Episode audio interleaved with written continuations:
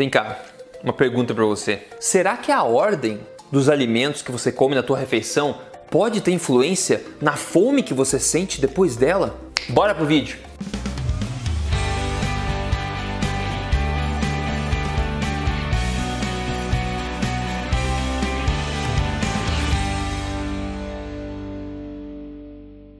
Tudo bem com você? Eu sou o Rodrigo Polesso, bem-vindo ao meu canal. Eu tô aqui semanalmente compartilhando com você as verdades na lata sobre saúde, estilo de vida saudável, emagrecimento, tudo para te ajudar a chegar na melhor forma da sua vida e se manter lá, claro. Eu sou também autor do best-seller nacional este não é mais um livro de dieta que eu convido a você a ler se você não leu ainda esse livro, é bem bacana e vai te ajudar. Este não é mais um livro de dieta. Bom, se você me acompanha aqui há um tempo, você provavelmente não tem esse problema, porque você não passa fome, você não tem fome, né? Não tem fome exagerada, tá tudo sob controle, porque você segue uma alimentação forte, né? Mas nem todo mundo tem essa sorte, né?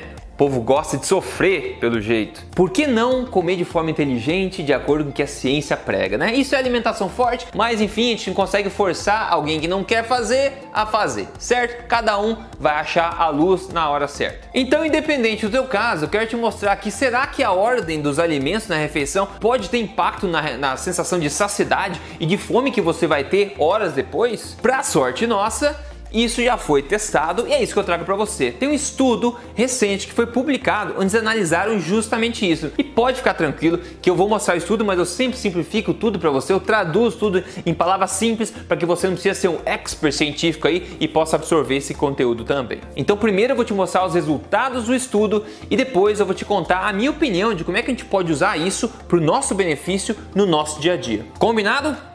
Então vamos lá. Primeiro, Revisando para você entender quais são os macronutrientes. Todo alimento é composto de macronutrientes. São eles proteínas, gorduras e carboidratos e fibras. Na verdade, carboidratos são fibras, então a gente tem proteína, gorduras e carboidratos. Dentre esses três, o único grupo que não é essencial à vida humana são os carboidratos, que inclui as fibras. E tudo isso é fato, ok? Carboidratos não são essenciais, ao passo que gordura e proteína são essenciais. Beleza. Então veja só, o que este novo ensaio clínico crossover que a metodologia usada fez foi o seguinte: eles pegaram 16 pessoas obesas, né, e deram refeições, a mesma refeição para essas pessoas ao longo de três dias, variando a ordem das coisas. E as três ordens diferentes eram: primeiro, a primeira variação seria comer carboidrato primeiro, seguido de proteína e por fim legumes. Depois seria carboidrato por último, com proteínas primeiro e legumes também.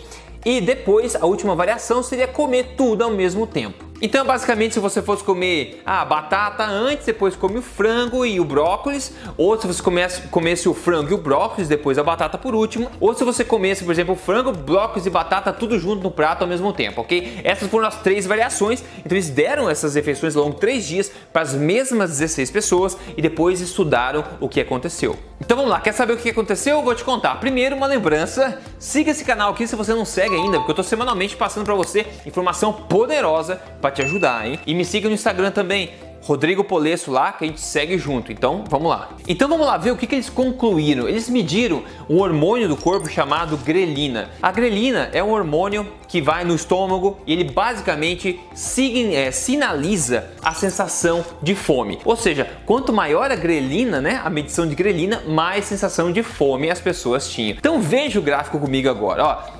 Olha que coisa linda.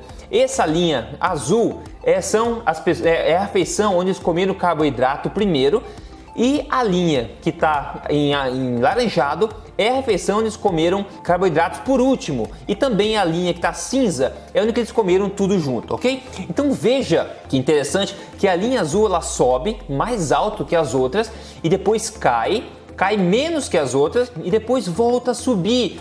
Essa é a grelina, pessoal. Então a sensação de fome sobe, depois abaixa, menos que as outras, mas logo em seguida volta de novo para cima.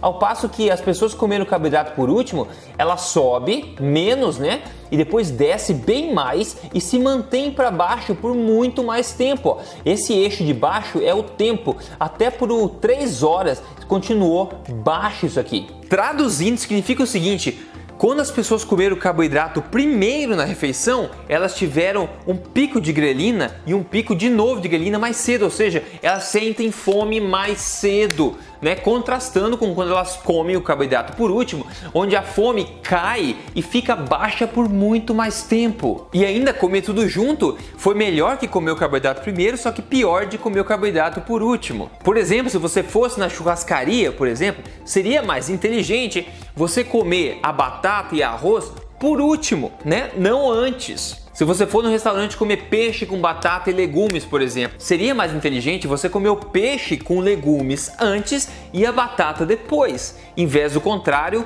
ou tudo junto, se você quer ser beneficiado dos resultados desse estudo. Então essa é uma das situações raras onde o senso comum sobre alimentação está certo no sentido de que a sobremesa tem que ser comida no final da refeição, né? Tem gente que gostaria de começar pela sobremesa. Eu sou uma pessoa, eu adoro doce também. Eu gostaria de começar com a sobremesa sempre. Mas se você quer ter menos fome, mais saciedade, a sobremesa tem que ficar onde ela tem que ficar, no final da refeição. Isso é alimentação inteligente, isso é uma alimentação baseada em ciência, isso é alimentação forte. E quer saber o que acontece quando você segue esse tipo de hábito, segue alimentação forte, principalmente de emagrecimento? Eu vou te contar. Porque quem mandou pra gente o exemplo de resultado aqui hoje foi a Estela Beatriz. Ela falou: Eu estou no quinto dia do desafio, só cinco dias, pessoal, e eu já perdi 4,7 quilos e sem fazer nenhum exercício, nenhum tipo de exercício, estou completamente feliz. E depois ela comentou, eu vi ela comentando nesse post, ela falou para outra pessoa: Olá, eu sou a Estela, que mandou a, a foto aqui,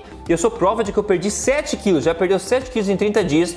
Eu saí da calça 42 para 40. Ela falou de novo para outra pessoa: Eu sou Estela, eu sou a prova de que funciona, funciona, mudou minha vida. Obrigado, Rodrigo Polesso. Obrigado você por ter mandado para inspirar outras pessoas como você que está assistindo agora. Se você quer emagrecer, baseado em ciência, alimentação inteligente, sem fome, usando todas as técnicas aplicadas no passo a passo, você precisa entrar no programa Código Emagrecer de Vez. Entra aí, código emagrecerdevez.com.br, veja a apresentação com carinho, isso vai te ajudar e o risco é zero, ok? É zero. E já é comprovado em milhares de pessoas isso vai te ajudar. Então é isso, pessoal. Isso eu queria passar para você aqui, essa estratégia alimentar que pouca gente sabe, a ordem que você come os macronutrientes na sua refeição pode sim fazer diferença em quão cedo você vai sentir fome de novo ou por quanto tempo você vai sentir mais saciedade, né? É isso, espero que tenha sido útil para você. Entre no código emagrecer de vez se você quer emagrecer e a gente se fala na próxima semana com mais um vídeo bacana aqui para te ajudar, ok? Até lá, se cuida, até mais.